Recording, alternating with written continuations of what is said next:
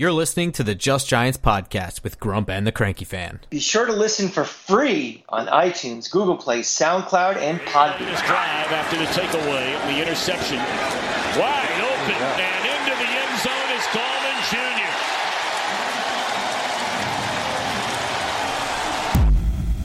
Jr. Welcome back to Just Giants with Grump and the Cranky Fan, the best damn podcast for the best damn football team. I'm your host, the Football Grump, and with me as always is Mike the Cranky Fan. Hey Grump, happy Monday. I much prefer to be talking to you and to our loyal fans and Giant fans out there than watching that farce that they call the national championship, which I refuse to watch. So, don't anybody ask me my opinion because I am not watching it because I don't care what happens. I mean, I'll be. I, am not watching it. Obviously, I'm talking to you, and uh, I've got all my notes up on my screens here. But uh, it's definitely film I'm going to watch for the upcoming offseason as all these guys become potential NFL draft picks for Giants. That's different. I mean, dissecting the, the, how people play in it's one thing. I just, I to me, this is a sham. You know, w- which teams are picked into the playoffs. I've gone over this already. I'm not going back. I'm kind of, I'm relatively calm right now. I'm not going to get myself fired up again. But the fact is, this championship means nothing because it was a manufactured uh, World Wrestling Federation style. Look, we just want these four teams. We get that's the most revenue we're going to generate, and who cares what the regular season is or what rules are. And I don't need to be a, a part of that. I don't need to be a party of it. I don't have to, you know, care who wins or accept what happens. So, fuck them. Um, yeah, and and I usually I'll watch this game. Usually, I just have other things, but I can't. I can't watch this from a critical standpoint while watching it live. I become too into it, which is often why we do our podcasts reviewing the Giants game a whole day later because in the moment I am not going to give you a true uh, reaction to the game. So whatever. That's why. Unless unless something unless we get pissed and we have to speak immediately to get it but off the, my but, chest. But those are so those get... are reactions to to important things. Those are not uh, breakdowns of the game. Oh I mean, no, no, of course, totally of course different not. things. Of course not. Yeah. But over the weekend we saw a lot of really good football. Uh, this was a, an interesting wild card weekend. Um, well, first off, I mean, this sounds like a stupid question, but did you like having three games on Saturday and three on Sunday? I thought it was fantastic. yeah, I, was I, cool. I, mean, I love Saturday NFL. It's one of my, you know, it's one of the unsung things that my favorite things in sports. And you know, it's not all year. It's it's in December after college ends, and I just love sitting at a bar at four o'clock on a Saturday, and you know it's cold out, and there's football on. It's NFL football, and you know that you have more tomorrow. You're not going back to work on Monday. It's I love it, and when you give me three of them, look out. Yeah, you know when I like it even more when we're in it. Freezing cold with a cup of hot chocolate with a shot of Jameson in it in the uh, Jameson room at MetLife. That's my favorite Saturday football. Oh, if we're yeah, if we're playing in it, sure, yeah. sure. Um, well, especially if it, it, was in January and it was a playoff game attached. Well, that's what I'm talking which, about. Yeah, yeah, yeah. Which possibly could have happened if some nameless turd didn't uh, tank a game and is now fired. But so yeah, we'll get, into him in a minute. At, at, the beginning of Wild Card Weekend and at the end of Wild Card Weekend, we had two big stories that affect the Giants, and it's. Uh, you know the Cowboys fired, fired Mike Nolan. The Eagles have fired Doug Pederson. So we'll get into all that stuff first. But we'll get into all that stuff in a minute. But first, let's kind of just go over the wildcard weekend. This is much more happy, upbeat, exciting uh, stuff, less analytical, and, and just fun. And I, the first game of the weekend, I think, was the best game of the entire weekend. Indianapolis and Buffalo. You know, a, a game I really thought Buffalo was going to just kind of put them to the put their boot to the throat. And uh, it was a really good game by two teams that look really good. I mean, that was a fun game to watch. So listen, Grump. Uh, we uh, we actually jumped the river and watched the first game in Hoboken, which was a, a big mistake. Uh, uh unfortunately, I'm not 23 year old, single, and looking to pick up girls, so it doesn't really work when you know us old men go to watch. But you know, going to Jersey means you get free bets from all the websites. So I made a bunch of wagers this weekend, and I can clip proudly say I lost every single one of them. I I had the under for the Indianapolis game wrong. I took Seattle giving the four points. Wrong. I had uh, my Florida Gators in basketball giving four. Wrong. I had Pittsburgh and a money line. Wrong.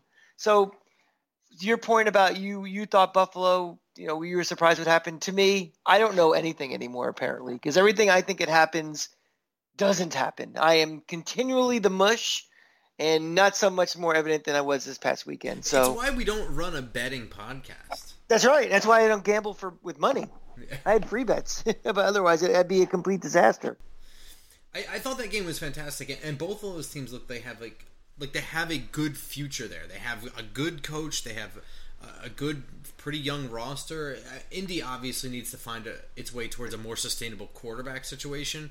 But yeah, otherwise, big, yeah, I know it's, I know it's a big if, and and uh, you know I'm going to rail on that in a little bit. But you know, considering this team and everything that happened to them to be this competitive is really something. I mean, you know, a couple years ago, Josh McDaniels, uh, you know, gives them the bird and walks out of the building without signing a single thing and they're kind of forced to make a snap decision at head coach, and they they knocked it out of the park.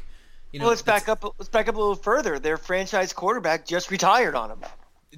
Is that further? No, that happened. Wasn't that, that before? The, was that before or after? Well, I mean, regardless, if you have a, well, a, well, those are both of the things I was going to say.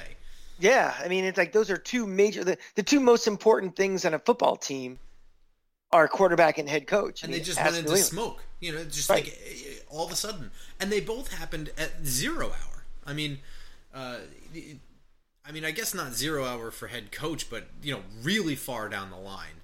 Um, and then, you know, Andrew Luck was right before preseason. Yeah, I mean, he pulled a Barry Sanders. He quit right before you know when really you had no chance to kind of react to it in the draft or free agency or a trade. You know, it's just kind of like, oh, I'm gone, and now, now what do I do? So yeah, they they they've. I mean, it was a smart. I mean, going for Philip Rivers, who had you know has a little left in the tank. You know, he, he's the the light's not on the gas gauge to say empty, but he's getting there, but enough to make a run. Mm-hmm. Yeah, and and quite frankly, they they have the assets to move around.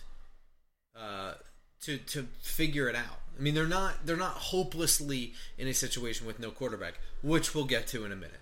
But um, you know, I, I, I, thought that was a really good game. I was really happy to have watched it. Um, that was a it, it was a perfect matchup. You know what I mean? Like the playoffs can kind of fall any way in terms of how how compelling the the games are, and that one fell perfectly. I think. Well, especially because usually that Saturday twelve thirty game, or I guess usually it's the Saturday four o'clock game usually is the least interesting of all. I mean, it's usually like, you know, Houston, Tennessee, or Jacksonville, Tennessee, or it's some combination of the AFC South or the AFC, uh, you know, somewhere we, we just let's just get this one over with and let's get to the big boys who are playing that night and get to Sunday. Uh, but no, they, they, they stuck a pretty uh, a nice uh, meaty game for that first one. So it was a nice way to kick the the, uh, the festivities off. And then we went to the Rams and Seahawks, and I came away from this game watching after watching what felt like some really sloppy football, but also I just can't tell if either of these teams are good or or if they are, if they're getting better or they're getting worse. I, I, they both just seem like an enigma to me. I mean, I can't tell if Jared Goff looks good or not. I can't tell if Seattle has put enough weapons around Russell Wilson. I, I don't. I just don't know anymore. I, I just, I came away. Mess. I came away thinking, does Russell Wilson have some sort of injury for the last second half of the year? Mm. He didn't seem like Russell Wilson. Not that he was bad, he had his moment. I mean, there was one where he's like kind of just fading out into the. Oh, uh, oh, I yeah, I'm not sideline threw a bomb to Metcalf for a touchdown. He had a couple really nice runs with good pump fakes and stuff. I mean, he's still Wilson, but yeah, but as consistently as the beginning of the year. Yeah, I just didn't not Russell Wilson with a capital R and a capital W. Like just and you know, when we saw even in the Giant game, you know, he was, he was all right, but it just seemed like he didn't have his normal something. So I wonder if there's something going on with him where, you know, would you be shocked if you heard he had off-season surgery for something? It's to clean something up? No, wouldn't. Um, it just you know it's another thing too. It's just for Giant fans, you know how this relates to us. It puts a little bit more of a you know, looking back with the 2020 hindsight that we do now, that that Seattle win wasn't maybe as special as you thought it was. I mean, well, yes, come on, this is still a Colt McCoy game in Seattle. yeah, but I mean, though, it's like it's not. It, it, it takes a little bit away more from like this team is a really good. You know, this is a a special team. It's not a special team. It's just you know the, that's the way the NFL is, and teams will beat teams. You know, weaker teams will beat better teams, but you know this is not the Seattle team that you think of Seattle now. You think of Seattle from the past decade. That's not what this team is right now. Their defense is a, a, a far, far, far cry what it used to be. And again, even Russell Wilson isn't quite. Not saying he's washed up, but that wasn't peak Russell Wilson. So again, you know that the, I said this a couple weeks back. The, the, the worst things that happened for the Giants this year, for Giant fans rather, for their perception of this team and their their you know, wanting things to go more faster than they actually are is that the rest of the division sucked and we beat Seattle. so everybody's kind of, uh, you know, expectations were raised when they really shouldn't have been. Well, that's that's what I was going to say. You know, okay, maybe that win wasn't this uh, crown jewel that some people thought it was, but to me, it was more a sign of I think we've got something here. You know what I mean? We I think we've got a, a coaching staff that that has the ability to get the best out of its players. I think we have a core group of players that you can do things with. I think we made the right moves in in the offseason with free agency because those guys played out of their mind in that game. And, you know that that's what that's what that game really truly actually was. The way a lot of people reacted to it was, uh, this is our playoff run, which yeah, we're, was we're, not, we're not entirely we're not going to just make the but yeah, they were they were people were saying we're not just going to make the playoffs, we're a playoff team, and you know neither were the case, but certainly not the latter. Um, I you know something thinking that that might have kind of crystallized that yeah, I think we have a coaching staff that knows what's going on or heading in the right direction even with the losing streak, I never wavered off of that. Me either. But that that seemed like a, a, real sledgehammer. You know what I mean? It was a it was like just something you could pound the table and be like, "These are the guys." It just it was something you could point to that was concrete. It wasn't an, a, a mixture of you know he's got the guys playing hard or look at what they're doing without Barkley or you know he's got them he's got them all in and sliding in the mud and you know whatever. It wasn't those stupid little things that you kind of had to glue together. This was a concrete game that you could point to and say this is something in place. And you know, even even bullshit media heads like Emmanuel Acho and and, and uh, what the fuck is his name? Mike Silver? I don't know. I forget his name. Those guys even had to take a step back from their earlier takes and their hot takes. Some took it with a little better than others, but had to admit that that game was something. That was important. Sure. Yeah, I mean, for this Giant season, you know, for being a bad team, and you know they're they're not a good team yet. They're, they're getting there, but they're still a bad team.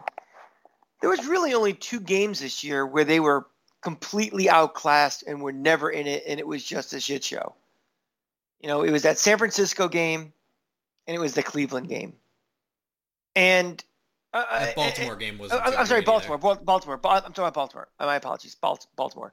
Those are two games where we were just never in it, and we just got our lunch handed to us. And, you know, a couple other games where, you know, we were, you know, like the Arizona game, for example, the Cleveland game where it was just a poor performance, but we were never like just never in it. And to keep a team like that, especially that started off 0 and 5 and 1 and 7, that's you know that's a sign of a coaching staff that doesn't panic and people are still buying into. So all of these things kind of happened, you know, to get into, you know, now we'll have a real off season. Now we'll really start, you know, bringing in guys that are really fitting exactly what Joe Judge wants to do. You know, we can we're going to have our defensive coordinator back. We who knows if if we're going to have our offensive coordinator back, but I'm guessing we will. So you have some continuity there. So I, I, I think you're going to see, you know, continued improvement. You know, we'll have all off season to talk about this. You know, I know we we're going to keep straying away from the playoffs to go back into Giants specific, but that's kind of what my point is for this whole thing. Yeah, and, and bringing things back into Giants world, Tampa Bay took care of Washington, uh, thirty-one to twenty-three. Tampa Bay, to me, are bona fide pretenders at this point after struggling to pull away from an NFC East champ that, that couldn't even be determined until the closing seconds of a game against a team that was actively trying to lose. Uh, to be fair, they got the job done, and it is what it is. But I can't really fathom a way that they're going to go to New Orleans and beat Drew Brees and the Saints. Well, I'm going to two two points to counter that. One may sound silly, but with Heinicke as the uh, quarterback, it's a completely different team than played Philly the week before. Now, whether that's a one-hit wonder, that's to be determined. But he, you know, he played really well. And like I said, the, the two most important things are head coaching, quarterback. You know, and that makes that makes a difference. Now, I'm not going to give him a Scott Mitchell contract. You know, uh, certainly not. You know, off of one game, but that makes a difference. And two, the Bucs can win a shootout with anybody. So as long as you can score, I'm not so concerned about having a leaky defense like they do. I mean, they're going to play teams that are going to score a lot, but they can score a lot too. And I'm, you know, New Orleans, they give up points also. I, I I'm not so quick to give them the, the even the pretender thing because I I would not shock me at all if they get blown out next week, or wouldn't shock me at all if they're playing in the Super Bowl. They can score, and um, I think they are they are what they are. I don't think they're pretenders. I don't think they're underachievers or overachievers. I think this is kind of what we expected from them. I think they're overachieving a bit because I didn't think this. I, we saw the defense last year; it was horrible, and you know, is it really any better personnel wise than last year? Uh, well, I mean, they, they kept some of the guys that were departing, so I would have guessed that it would have gotten worse, and it didn't. You know, it, for the amount of money they've spent, it's it's. I, I get it. I get it. You know, they're they're they're doing their thing. You know, Tampa Bay to me, they, have they've shown me nothing since the Giants game that they nearly lost, which might have been Daniel Jones' worst game of the year, by the way. Um, you know, I, am not believing in them. Whatever. If they go in there and they win in New Orleans, I'll I'll eat my shoe. But what, what's New Orleans? I mean, are you uh, are you really in love with New Orleans? Uh, the Drew Brees injury scares me, but yeah, I mean the the way that offense is, they're going to carve Tampa Bay up. They're going to have to win a shootout. They don't have a yeah. choice. Of course, that that's how they're built. I mean, that's you know that's that's kind of like I'll go back to my Florida analogies. I mean, that's the way we were built. Was it wasn't like we are going to hold Bama to 24 points. It was we're going to have to score 50, and you know we we did. The problem is Bama scored 57. So I mean, it's it's it's going to be a shootout, and that's what they want to do. And you know, uh, Drew Brees to me, prove to me you can throw downfield a lot. Prove to me you can beat this porous secondary. I, I don't think he'll have a problem. Yeah, we'll see. I, I mean, they're going to have to really get to him, and New Orleans has a really good offensive line. I mean, that's that's the thing. I I, I don't I, I don't know. Well, well, I'm not that worried about that one. Uh, that might be a fun game to watch, New Orleans and Tampa. So, oh, I think it's gonna be really fun. I mean, my whole point is, I just, um, you know, and everybody knows that I don't like the Bucs at all. I hate them. You know, I have a personal grudge against them and their, you know, their I fans and stuff. I could care less. No, but I'm saying, no, my point is that I'm not. I'm, I'm defending it here a little bit. That you know, I think this team the way the league is now and the way these games are, you know, these games are going to be shootouts in the playoffs, you know, unless you're having, you know, crazy things like the Rams where, you know, a guy has no thumb or, you know, I would not be surprised. Like I said, I would not be surprised if they win a 45 42 game or if they lost 45 to 7. I, I really wouldn't either way. I mean, it's going to be fun just because it's a it's a divisional matchup. So that's makes it interesting right off the bat. Um, sure. They beat them twice already, New Orleans, right? I think so. Yeah. Yeah, and how many times has a team won three times against a team? I'm sure it's happened. I don't know. I'm sure it's happened. Yeah. Um, but more importantly, Washington now has had the misfortune of overachieving uh, without a quarterback. They have a $20 million one legged quarterback albeit with a $10 million out next year, and really no other option in front of him. I don't, I, I, I whatever with Heinicke. You know, uh, he played well, but like you said, he he has no tape on him. I don't think Tampa Bay has a good defense, so whatever. You know, but hey, maybe maybe Washington gets lucky and Trey Lance or Kyle Trask can be available at 19th overall and become much more than I expected them as of this date. I haven't done enough work. Well, for, first of all, we don't. I mean, what would you put at Alex Smith even coming back? I don't think it's anything more than 60 40. I mean, he certainly sounded like a guy that was really thinking about it. And usually, when somebody's really thinking about it, they're pretty much done. I don't uh, think there's any pressure for him to make a decision right away.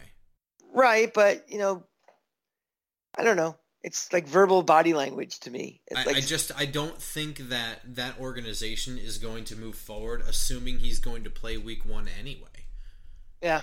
So I mean, if he wants to be a twenty million dollar backup, more power to him. You know what I mean? He can go out there and say his leg is hurting because I'm sure he hurts all fucking over anyway. Well, you heard point, you read you read about his calf, right? They they like remove part of his calf to kind of deal with the injury and deal with the uh, yeah, reconstruction of his died. leg. Um, yeah.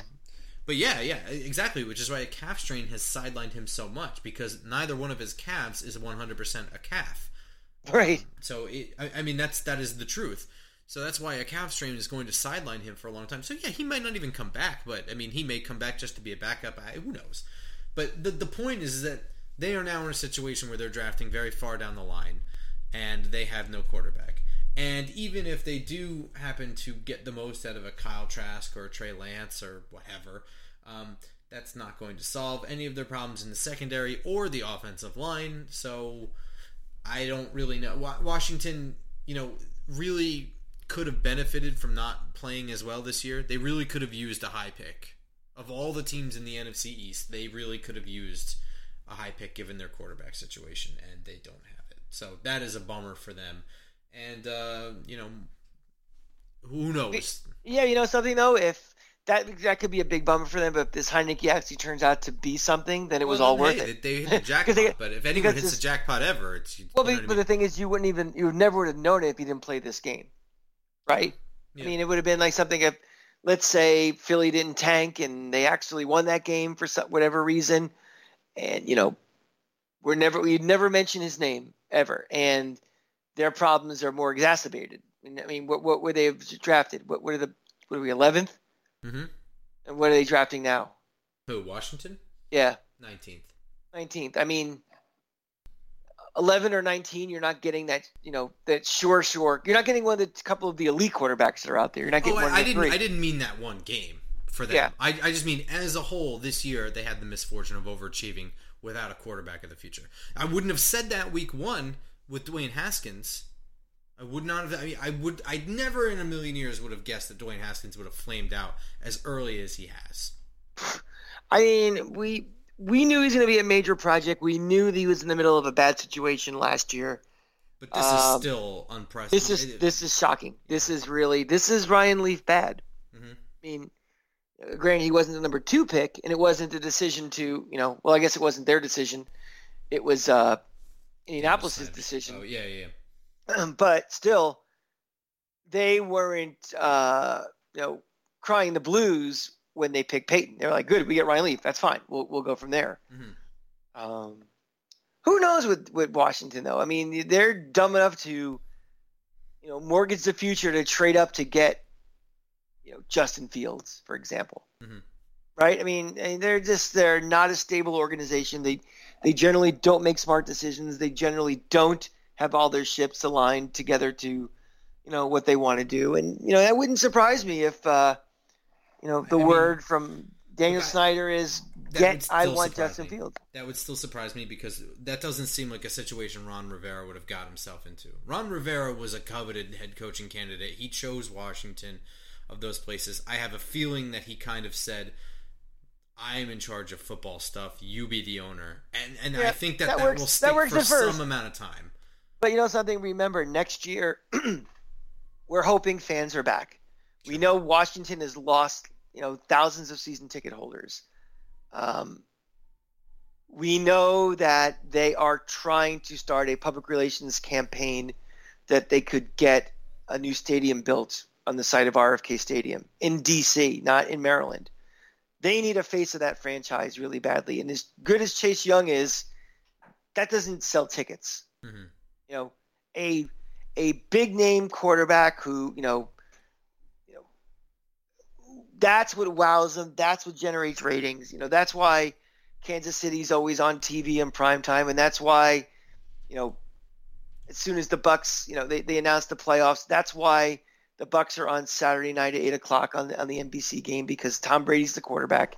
So you know, he's a fucker, that owner. Mm-hmm. So I, I, you know, whatever promises were made, you know, that goes out the window, and he has the perception, has the opportunity to do something like that. That's true. Ravens Titans, you know, I, I mean, I was pulling for Tennessee to to go far in this. I didn't even realize they were playing Baltimore when I made that decision internally, but. Mm-hmm. Every game I watch of Lamar Jackson just reminds me more and more of Cam Newton, and hmm. it's a, di- a different form of Cam. In a good way or a bad way? Um, either. Uh, I'm still seeing with him the major mental lapses in throwing the ball. Not his ability to throw the ball, but just what he decides to do. His pick early on in that game, I have no idea what the hell he was doing. He's in a perfectly clean pocket, staring down a receiver, and threw right at the defender. I, I don't. I have no explanation for that, and I see it from him all the time. Um, he's not terrible. He's not even bad. I'm just saying. I, I'm still seeing that with him, and I, I remember thinking the same thing with Cam Newton. Like sometimes, you know, he just does shit, and I'm like, why? And he gets a lot of help from a really outstanding running game as a whole. Undoubtedly, it's, he is a big thing, part of that. But... It's the same thing with Jameis Winston. I think it's these guys that they're relying on them to do so much for these offenses. You know, they they have all the ability in the world and the responsibilities on them, and they have to create a lot of times something out of nothing. Mm-hmm. That you know, they're well, making. Mean, they're going to make bad decisions from time to time, and but, I think but, that's. But both both Newton and Jackson were such an integral part of a really good running game. In, in Carolina, the entire running game scheme was, was, magnificent, and Cam Newton was a big part of it, but he wasn't the only part of it. And Lamar Jackson is the exact same thing in Baltimore right now. But the thing to remember is how is he going to fare without Greg Roman's offense if it ever comes to that? I mean, there is nothing to say that Greg Roman won't take a job elsewhere, you know, anywhere. I mean, it seems yeah. like at this point in his career, he is just comfortable being an offensive coordinator, but who knows? I mean, the dude moves around anyway. Um, and and how is he going to fare if Baltimore can't keep up with putting pieces around him? And, and, instead, they need to rely on him to do all the things himself with his arm and his legs, which is not what he's doing right now. I mean, he is he's a big part of the running game there, but he's not all of it, and that's why they're so successful. Um, it just you know, I, I look at him and I wonder sometimes because you look at that game and it didn't really ever feel like Tennessee was going to win, but there's just like, you know, he scramble drill, he just takes off and he wins that one. But like without the scramble, they really weren't having a good time. Baltimore. This was not a blowout. It was no. just really the only reason I didn't feel Tennessee was ever going to win this game is because Derrick Henry couldn't get anything going in that game. It well, was really a defensive thing. Well, that was just I again. I think Harbaugh I think he's a great coach, and I don't think he gets the credit he deserves. And I know he's won a Super Bowl, but hmm. when you ask the average football fan, who's the four best coaches in football? How many people do you think put him on the list? The average football fan, probably yeah. zero. Right, right. I mean, I, I, you know, Derrick Henry is one of the most dangerous people in the playoffs, mm-hmm. right? I mean, you know, the, the way the games are, you know, coaches team tend to get more conservative, and I want to talk about that a little later. Um, and like he single-handedly brought that team to the, the conference championship last year. Mm-hmm. Oh, definitely. And and you know they scheme perfectly for him. It's not that he had a bad day because you know he's not like a quarterback who's just you know inaccurate one day or you know a, a, a somebody in baseball who just strikes out four times. He just didn't have his day. I mean, they they shut him down and you know that's why that game was won. Well, okay, so I'm not trying to detract away from Harbaugh or anything like that because I I agree with you. I think Harbaugh is up there as you know some of the one of the best coaches in the league, but you know how much do you attribute to Martindale for that one? Because Martindale is another person who's a legitimate head coaching candidate that has well, I mean, it's, pretty good yeah. defense. You know, right? I mean, kind of his I, task to figure that shit out. True, but I mean, just just in general, I just think of you know, is Baltimore? They very rarely get you know, blown out of games. Mm-hmm. I mean, I know I know they did last year in the playoffs, but you know they they hardly ever suck as a team. They, when was the last time they had a really no, bad? I, I, agree with you. Yes, I am I'm, speaking specifically about yesterday. Yeah, yeah.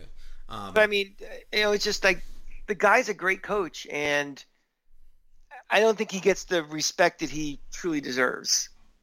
I mean, I think you know, football people know how good he is, but I, I don't think that you know he's on that level of where he should be getting the credit. Yeah, I mean, most of the guys that get credit are are the Belichick, you know, yeah, maybe Arians or something like that, and then Andy Reid, and then whoever's hottest at the moment, McVay, Andy Reid is, is hot at the moment. Nobody would have right, said would you, anything about Andy Reid when he was in Philly. Hey, if you're starting a team right now, do you want Andy Reid or do you want Harbaugh? I mean, I, I would always pick uh, Harbaugh over Andy Reid. Uh, of course, me too. but yeah. that, that's not to say Andy Reid's not a good coach. I'm not saying he's. Not. I didn't say that, but I'm saying if who, who would I want? But I mean, the, the fact that you know, most people, I, I think a lot of well, not most people. Again, the average football fan, I think, would say Andy Reid, no brainer. Mm-hmm. Yeah, I think right? I'd agree with you there. And yeah. forgetting forgetting the years of mediocrity he had in Philadelphia that led to his. I mean, and all the the pounding that we give Philadelphia and their fans and whatever, he survived a long time of uh, well, let's not there. Let's not say um, mediocrity. Just kind of there are coaches that take you to a certain level, and then there's coaches need to take you to the next level. And the best example is uh, Tony Dungy with the Bucs.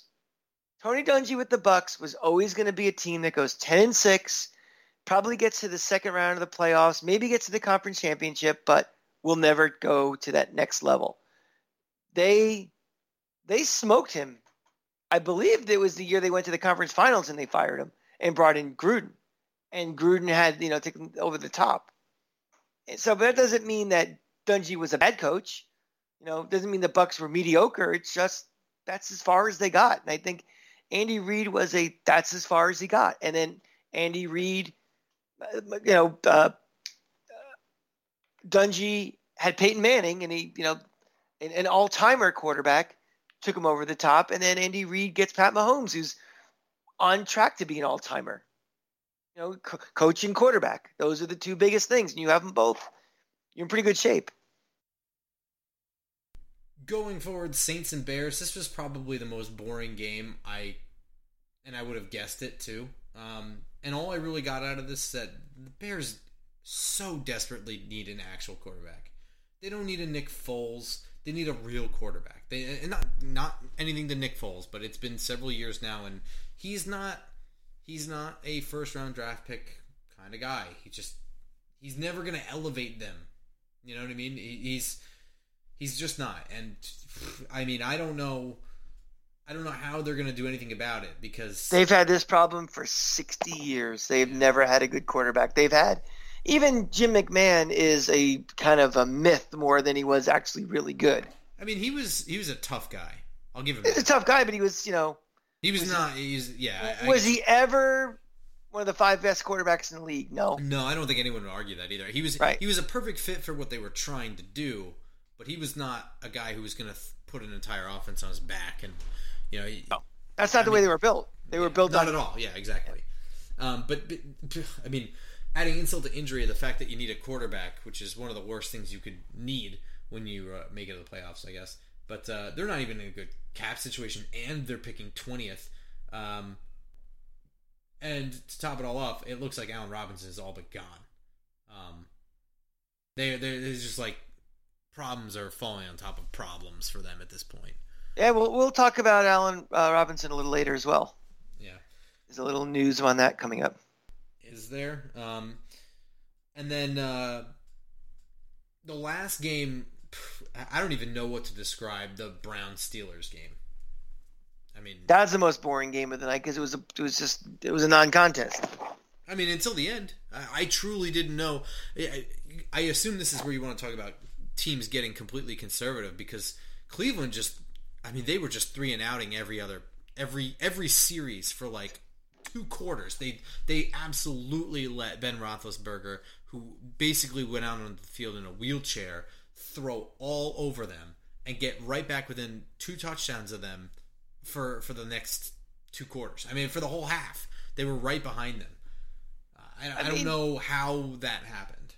I mean, football is about momentum, and it's about you know you can have two evenly matched teams, and all of a sudden, right out of the gate, first play of a turnover, team scores, another thing happens, and it's all of a sudden you're kind of scrapping a lot of the things you prepared for, and you're starting to chase, and things get out of hand. So, I mean, if that game is played ten times, you know, that result is not happening again, most likely.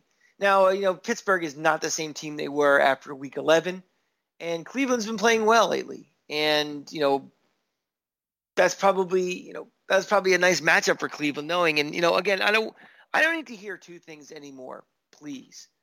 I don't need to hear that the Bills have passionate fans who've been suffering, and I don't need to hear any more of this how Cleve- Cleveland's been suffering so badly, and you know, enough. I mean, eh, they're they're tired storylines. It's it's insulting to other fan bases that have good fans also. I mean, it's just it's just such tired nonsense. And also, both of those teams celebrated like they won the Super Bowl. If you saw right after the game was over, I mean, just because you won a playoff game doesn't mean you won the Super Bowl, and it doesn't you know?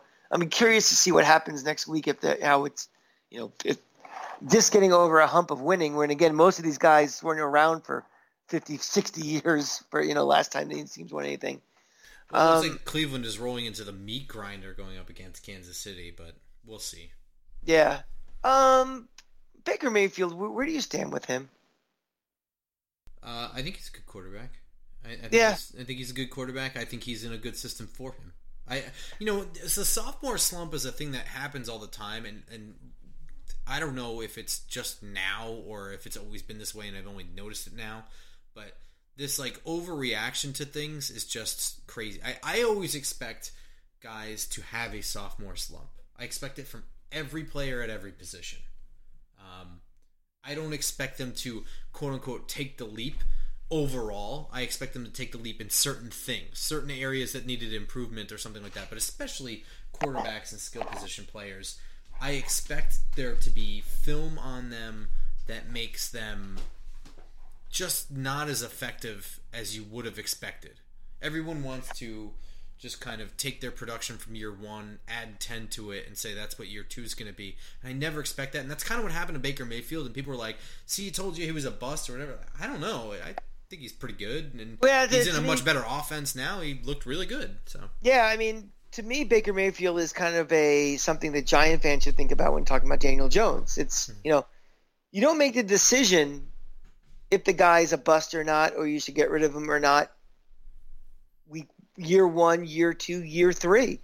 I mean, to me, when you have a, a quarterback on a rookie uh, contract, that's how long you take to evaluate the guy because sure yeah. the, the, the cost. I mean, you you are getting you're getting a rental before you have to buy basically because a good quarterback costs a lot of money, and you know it takes a long time in this league, and it's there's a very good chance next year Daniel Jones is going to have his third defense uh, offensive coordinator in three years, and that slows down your development. And just because you don't come right out of the gates looking like a Joe Burrow, or you know um, Justin Herbert, or you know that, that doesn't mean that it all hope is lost and you're not going to be the man. We are. Uh, we're anticipating and we're expecting that the skill position players around Daniel Jones will be better next year. We're expecting the offensive line, you know, we'll have another offseason to be together and make some improvements on the right side. We'll, he'll have a better line of script, um, offensive line to, to work with. We're expecting Saquon Barkley back. These are all these different things that all should elevate his play, regardless of how he's developing as well. So, it's to me, it's just a cautionary tale of like, see a guy like Baker Mayfield who didn't run out of the gate and impress the whole universe, but he makes some throws and he. It's not that he has a cannon; he just has like a whip for an arm. It's like a laser. Yeah, he fires lasers. Yeah. Yeah. Um, and oh, by and, the way, yep. No Beckham in that yeah. offense. Yeah, no Beckham in that offense for for most of the year. He tore his ACL fairly early on. Was that like week five, week six, something like that? Something like that, yeah. Um, and you made a mention of something that um, Daniel Jones might have his third offensive coordinator in three years. Yes, but big news.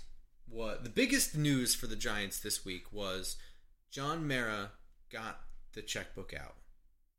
Um, you know, there was very quickly Patrick Graham was slated to have interviews with the Los Angeles Chargers, and before he even made it to the plane, John Mara made sure that Patrick Graham stayed with the New York Giants. And the only way I can assume that he decided to stay uh, was that there was money changing hands saying, please, please stay with us. We really want you here.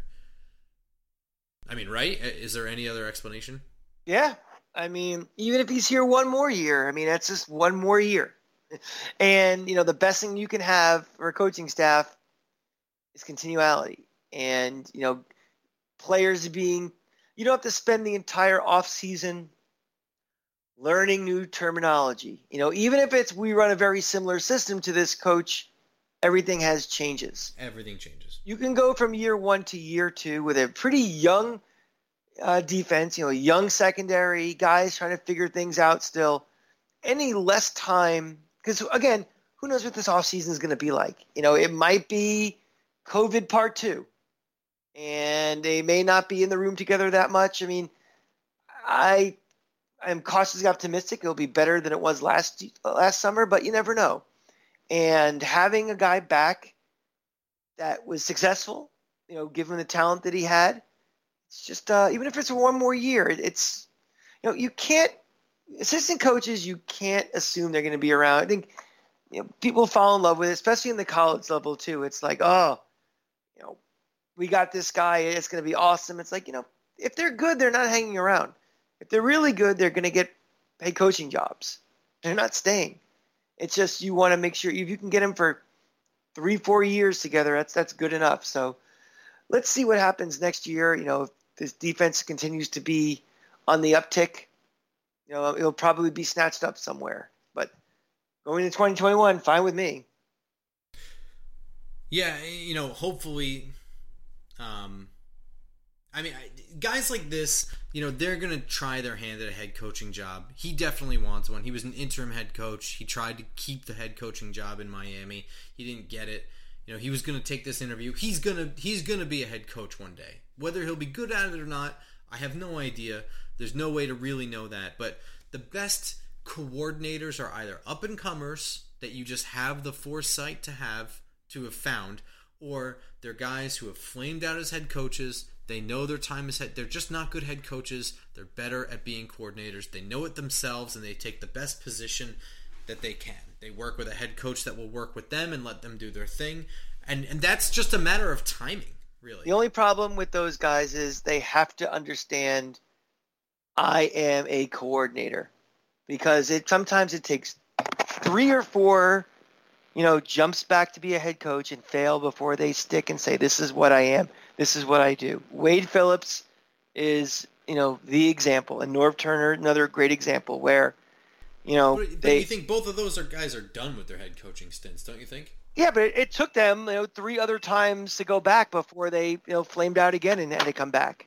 Uh, you know, you know, Jason Garrett, we all know is going to be a head coach again, and the question becomes, how long do you have him?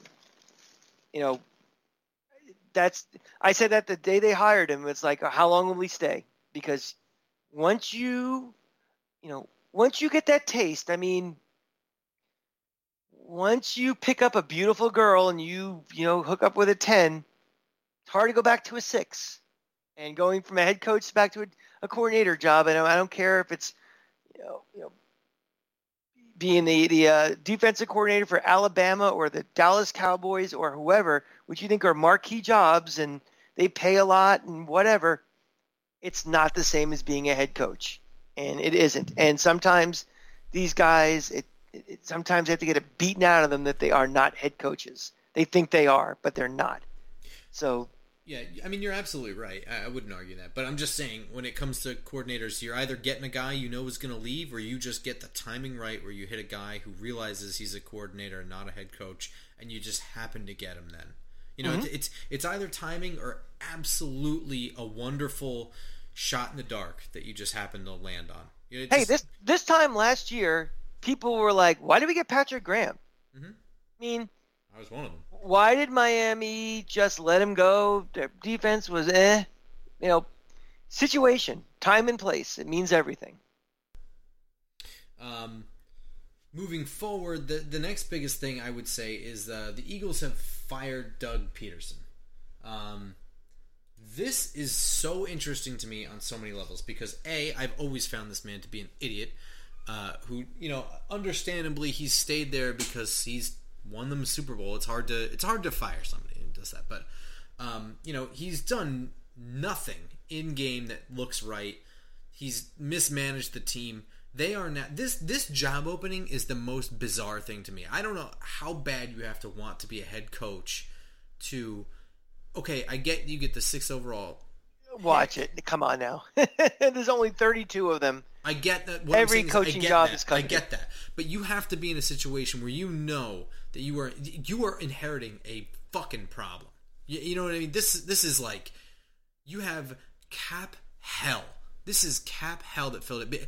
Philadelphia had bankrolled themselves to be contenders with the expectation, like everybody else did, that the cap was going to go up. Well, shit. There's a pandemic now. The, now the cap went down and you had yourself up against a theoretical wall. Now I know that you can manipulate the cap, but there's no way you're telling me that they're going to manipulate 75 million dollars and still put a competitive team on the field. Oh, and by the way, you have a quarterback controversy on your hands. You have a second round pick that might be okay, and you have a first round pick, second overall, who is pretty good but takes all the blame for an offense being bad when the entire offensive line was hurt. Now you have to figure out how to make either one of them work or draft a new one while hemorrhaging $75 million worth of talent. You also have a third string quarterback who got a good look in the fourth quarter of week 17. Very important, yeah. That's right. He, he truly showed you that he could play pee wee football. Exactly. But, yeah. I, I mean, I, I understand that people are going to want this job. Other people who know they have a shot at head coaching job, they'll fucking wait. I don't understand. We're, I will be stunned I'm seeing rumors that Lincoln Riley might go there. Why the fuck would Lincoln Riley leave what he's got going on for him to come there and inherit that? He's had we we've heard head coaching rumors in the NFL for him for years. He will have a shot. Urban Meyer too. Why would Urban Meyer go there? I mean, really, those guys can get NFL head coaching a, jobs. He's a bastard. That's why. And just to fuck with you. Yeah. No, no. I mean, you are going to see somebody take this job It's someone exactly we were just talking about five minutes ago. Mm. Somebody who should be a coordinator but thinks they're a head coach. And nobody worth their salt would hire this guy. And contrary, you know, on the other side of the coin, it's a job that no good coach would want. So that's where you'll see a Jack Del Rio type mm. guy who it's like this is going to be his third time around the block. He's a good coordinator wherever he is, offensive or defensive, but defensive, yeah. that's the guy who is going to get that job. It's not it's not a a, a marquee I mean, it's a marquee job in normal situations. But guys, guys, guys who are going to get this look, they'll just wait a fucking year. You know, I mean, Mike McCarthy sat out for some time to take a job that he would really truly want. You know what I mean? Like Exactly. I mean, this is not this is not a somebody who again. I honestly think, seriously speaking, 2021 Philadelphia is in the worst possible position you could ever imagine. I mean, I'm trying to think of a worse situation to be in. They're not quite rebuilding. I mean, what? I don't even know. Well, I guess the only the only thing that could be worse is like Jalen Hurts is not he has potential to be pretty decent in this league. So you have you have. Well, I mean, Carson Wentz is still good. Right. I mean, you sort out, you make the right decision with one of those two guys, and at least you have a quarterback. We're not saying you're not saying we have Patrick Mahomes here. We're saying you have a quarterback. So it could be a worse situation, but everything, the building the pieces around it's going to take a very long time. I have no idea how how any quarterback, I, I Peyton Manning, I don't care. I don't know how you get them to be competitive with what they're going to have to put on the field. I don't know how you manage being over the cap seventy five million dollars. well, also if you're hiring, remember this too. If you are hiring, you know, a coach, and the plan is the, the plan is not for 2021 and that's it. The plan when you hire somebody, if they're going big, like an Urban Meyer or something, the plan is we're going to rebuild this thing and we're going to give you a, a, long leash and a lot of latitude for it. And you know you're in cap hell, but cap hell usually works itself out pretty quickly. Yeah, in, in yeah, about a year. It, well, I mean, this is this is absolute. This is like the seventh circle right here. right. This is really bad. But we're not going to be um, talking about this same problem in 2024. I mean, well, by yeah, then, I mean, should... actually, you know, I'm going to list off the guys who are going to be a cap hit of 10 million dollars or more going into this, and I'll start at the bottom, and you can tell me wh- whether they're worth their, if there's something you'd build a team around or not. Right? Derek Barnett. I think we can agree that's somebody you would pay some money to to stay on your team. Pretty young yeah. guy, right? Yeah. DeSean Jackson, cut him, let him go. No purpose. No, point. no point. purpose. I, I I get he's got a five million dollar dead cap, but this season's lost. Fuck him. Yeah. Zach Ertz yeah, yeah, okay, we'll pay him twelve million dollars. Yeah, I guess. Uh, Malik Jackson, let him go. I mean, yeah. I know, I know the dead cap again, twelve million dollars. Maybe he's got. I mean, this, but... this, I mean, this is the basically the same decisions and the same kind of like let him go that the Giants did, right? I mean, yes. it was just like you know getting rid of guys. It's like, well, I wouldn't normally get rid of them, but here's where we are right now. What's the point? I mean, if the Eagles are that's honest, when they fired their general manager too, though. Well, here's the thing the Eagles have to be honest with themselves and say, we are starting over. And again, the second you do that, the second you're, it begins the second it's over. And we've talked ad nauseum about how the Giants try to play at both ends, and it doesn't work that way. So, you know, if the Eagles are ready to commit to, we are starting over right now, they will bite the bullet for the next two years or so, you know, and be god awful. They'll bottom out. They'll come out of the, the other side with, you know, with picks and money, you know, and maybe, you know, Hurts or um, and uh, Carson Wentz are the quarterback and they just, you know, they don't get him killed uh, an offensive line. And away we go. So in that case, they probably will make the decision, you know, to go with Hurt, uh, Hurts because just of the money. You know, just take that hit and, and lose Wentz, and you know, it's no going to be interesting to see who wants to make a play for uh, Carson Wentz because you know, as we went through these playoff teams where I said, yeah, they just need a better situation at quarterback. I mean, Indianapolis, they have assets to give Philadelphia that they would want. They have draft picks. You know what I mean? What about Chicago? Chicago's another one. I mean, I, they don't really have the same kind of assets Indy does, but um, but do they sure, have Chicago's another but, one? But I think the biggest thing really for Philly, I don't think they're as concerned as much about the assets as they are just dumping the contract, right? I think. I mean, it's a seller's market, right? You're gonna be concerned for with both until you can't get both. Yeah. So, um, that's that. Eagles are the Eagles are are poverty franchise right now. It looks like going into next year. I, I mean, I I'm not a capologist. I'm not a professional evaluator of talent. I'm just I've just been watching this for years, and I don't know how you do this without admitting you're tearing it all down. So, um, the last thing of note is, um, the Cowboys fired Mike Nolan, uh, defensive coordinator, and uh, I really truly, I don't know what he did wrong. I mean, I know that the defense was bad, but can you list five impact players on that defense of any level of impact? No, it, it's you know it's just not fair. I mean, I said this before the offseason even ended that I don't know how you fire any head coaches or any coordinators this year unless it was just neglect or just something where they just had to go because you know there's like all that mutiny in a locker room. Uh, you know, how does a first year coordinator come in without having an off season, having a chance to really implement your defense or your offense with you know again, I've said this on the show a few times when I was in Dallas for the World Series, you know, sports radio kept saying this is the worst talent this defense has ever had in franchise history. So if it's the worst talent you've ever had, you don't have a you have a coordinator who hasn't a chance to implement what he wants to do fully. He's the scapegoat. Seems like he got screwed. I mean, we're talking about a, a team that has no talent on defense, and uh, quite frankly, a dimwit as a head coach, right? Uh, and then on top of that, they lose their quarterback, so their offense is now hampered as well. That puts even a, more pressure on a bad defense. I mean, and they have a bigger dimwit who's the GM slash owner. Well, there you go. That's the whole heart and soul of the problem. Why Dallas hasn't been jack shit since the '90s, and uh, you know it is what it is. But you know, I made the analogy of you know it's it's like giving what did I say Jeff Gordon a Chevy Nova and then yeah yeah firing him firing him because instead of winning the Indy 500 the car blew up. Yeah, I, I love how you're mixing analogies with different. Uh, Daytona, like a NASCAR versus Indy. It was it was it was good effort. Oh, is, is there a difference? I don't fucking know. Uh, yeah, I don't. I, I, don't watch racing, but you get the point. I right. mean, it's just how he is the he's the reason that Dallas didn't do well. I mean, I, I can only assume that this was a conversation with Mike McCarthy where he fucking ratted him out. He just yeah. didn't stand up for him.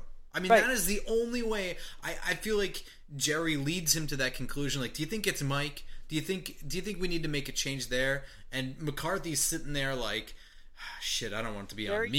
You know, they talk about the Giants that are too like, you know, Meddlesome. within the walls. No, within the walls. Like you know, oh, these this guy is a giant. He had you know, they want they want to bring in this oh, coach yeah, because yeah. they're worse. I mean, I mean, Jerry Jones is he's a very loyal guy. For you know, he Jason Garrett should have been fired two years earlier, and he kept him on. You know, uh, Mike McCarthy, I think he always wanted Mike McCarthy as the coach, and he's going to be loyal to him to a fault, and he'll be there a lot longer than he deserves to be. So if Mike McCarthy puts in his ear that you know this guy's not it, you know, say no more. He won't be with them anymore. But it's not fair to Mike Nolan. No, and, and you know what? Mike Nolan's a good defensive coordinator, and uh, he'll he'll be so. You know, honestly, that was I was more afraid of that hire than I was of Mike McCarthy over there. I mean, yeah. I knew that they had they had skill position players that Mike McCarthy could utilize and use, but in game decisions, McCarthy is just stupid, and I, I don't get it. And uh, you know, I really think that he held Green Bay back from winning more um, in his time there. And uh, but Mike Nolan, I was actually like, ah, shit, you know, they, they, well, they, they figured like... it out. They got, they got a good defensive coordinator to help them where they have no talent, and instead they just fired him. Well, my thing Maybe with I'm him wrong. was my thing with him was is kind of like the, you know, he was a head coach. If he has any success, he's going to get another job as a head coach. So I didn't think, I didn't think he'd be a long termer in the job. I just didn't expect it to be the opposite way. Hmm. Well, I didn't because, think it would only be one year. Also, whether yeah. it's success or no success. I, well, I thought I, he would be there for two, three years. I didn't think there'd be success because you know, again, the roster is not good. So I, I didn't expect all of a sudden this to be a great, uh, great defense. Um, but yeah, I, I, thought at some point that if they, they did show, if they were above their skis with with the defense based on the talent, I thought he'd get another head coaching job somewhere pretty quickly. Although it was quite a while ago that he was head coach, right? Oh yeah, I mean 2008. Yeah, a long time ago.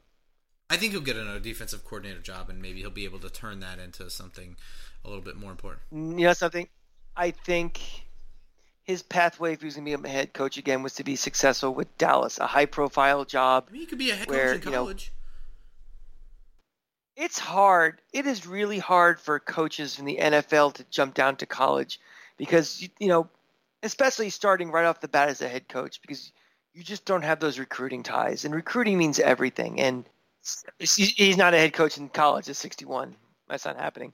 Because you know in, in, college you know most successful head coaches have gone through the ranks. They started as a ga and they become you know a position coach and maybe a coordinator. But the thing is all the while they're on the recruiting trail and they're building relationships with high school coaches and they're going through you know cycles and cycles of players. When you bring in a guy like mike nolan and say okay now he's going to become the head coach or like lovie smith all of a sudden, out of nowhere, after he gets fired by the Bucs, becomes the head coach at Illinois. It's like, okay, He hasn't been in the college game in God knows how long.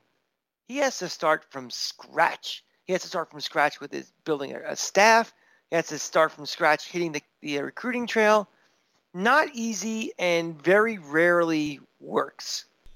I mean, Nick Saban doesn't was, count I was, because I was thinking something along the. I mean, I don't want to put Illinois down as a football program because they are Big Ten, but like one of those second tier teams in a Power Five conference usually goes for things like that. Not usually, but I could see it. You know what I mean? I could see Illinois or, or I don't fucking know. Give me another second tier.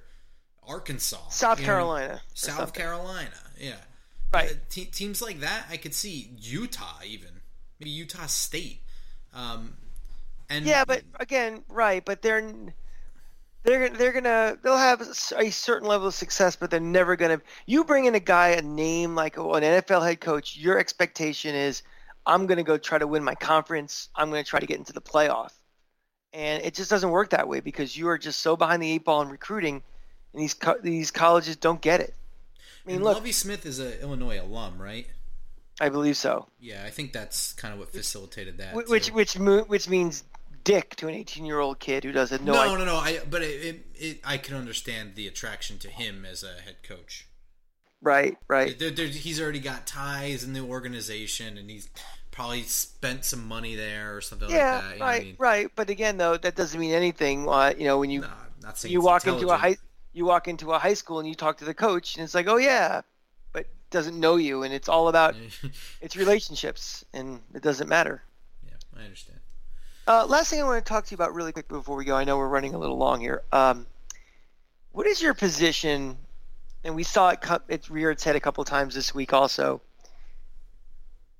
team is up by four. Two minutes left. Two and a half minutes left. Other team has no timeouts. Fourth and one on the uh, 35 yard line.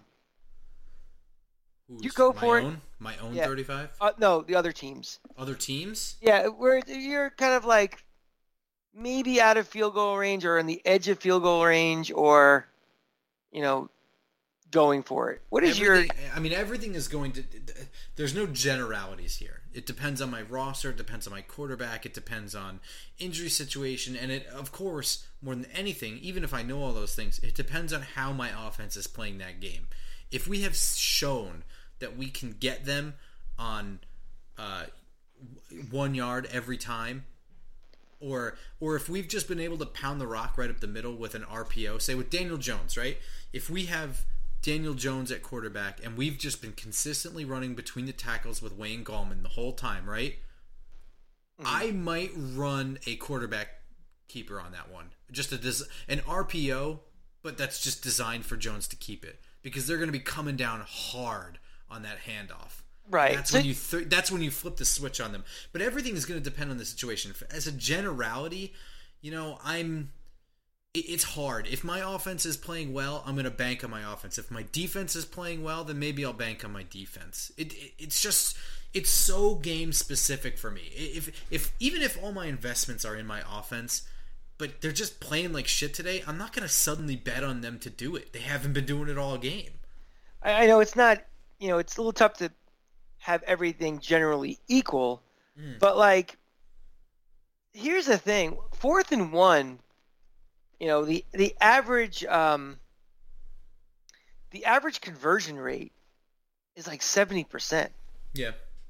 you know and i am generally you know my philosophy has always been i want to make the other team as hard as possible for them to score and to me i'm always like well what if you don't make it what if you're one of the 30% you do um, i'd rather have the other team i'd rather have them work harder to score than give them the opportunity and i was doing some- research this weekend um, I'm going to give a shout out to my boy Will Miles. He he does a Gator podcast and he's very analytical, does some outstanding work breaking things down. And he um, we were chatting about you know because I wanted his opinion on this, and his philosophy is always, you know, coaches tend to fear the what if hmm much more than they need to, than the numbers actually bear out. Like exactly what my problem was, where I said, well, I'm more concerned about, you know, well, what if you don't make it and they, you know, giving them an easier opportunity.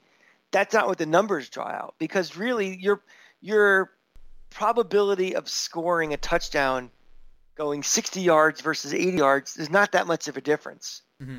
You know, so it's kind of like you have this fear, but it's really not. So, you know, my thought always was in that situation, I would most likely would punt and say pin them, make it harder, but that's not really the case. The numbers don't really bear it out. Well, here's really, the other thing: you're you're doing a what if situation on punting, but, but what if your punt doesn't pin them? I mean, really, you're looking at a if you start at the 35 yard line, what you're talking about is a possibility of a 15 yard fucking punt. Right, but then I, mean, I was, that that is a critical critical error that could happen. Right, but I'm also looking at it. We're talking like if there's you know a minute and a half left or two minutes left, or 15 yards. That's at least you know most likely a play. You know, because there's a play or two plays, right? So you're, playing, yeah. so you're talking like that could be potentially 30, 40 seconds to make up that 15 yards. So to me, that's still harder for them to do what they have to do. But the whole point of this whole thing is that you know, just looking at the numbers, that I suffer from what I think a lot of coaches suffer. It's that you know the what fear, if yeah. what if you don't that fear and you know the more his point will's point and i kind of agree with him is that as we get more and more with younger coaches and more coaches who are looking at analytics and looking at the quote unquote the chart you're going to see a shift in the way football is coached where you're going to see more and more going for it on fourth down regardless you know fourth and one I mean, I, I, the 35 yard line is an egregious spot to punt, in my opinion. You know, it, fourth and one for fourth and one, I'm I'm probably well, what about the, going what, for what it 100 the, times. What about the 45 yard line? Well, what I was going to say is I might even go for it on fourth and three there, fourth and four. I mean, again, this all depends on how my offense is dealing at this point throughout the game. You know, make them stop me. If they, if they haven't really been able to stop me all fucking game, I get a fourth shot to do this. You know, I can do that. Um, but, so you, you know, so you're, you're a little more of the you know it's not just the uh, not just the chart but it's just how am I doing? Dude I am I am I love analytics. I think it opens up so much stuff that that has gone unnoticed or has just been gut feeling or just been quote unquote the rules of how you play the game.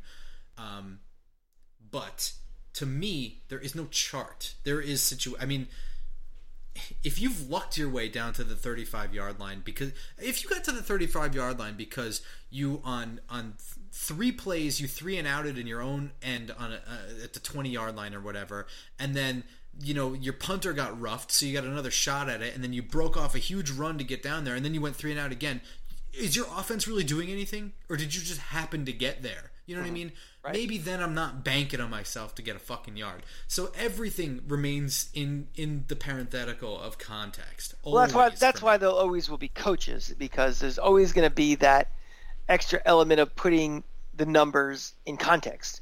Mm-hmm. And I think I think there's you know the the chart is the chart for when do I go for two.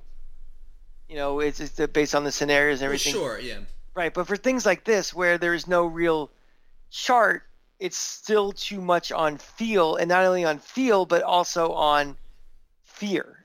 And I think mm-hmm. that you're going to see more and more as we get, you know, five, ten years down the line. There's going to be less of a worrying about fear and more about trusting percentages and odds and likelihoods of things. So I think that makes the game more interesting, honestly. I you know, love it. Fourth and ones are exciting, you know, instead of you know just you know, kicking the field goal or just playing a defensive way, just a scared way to play.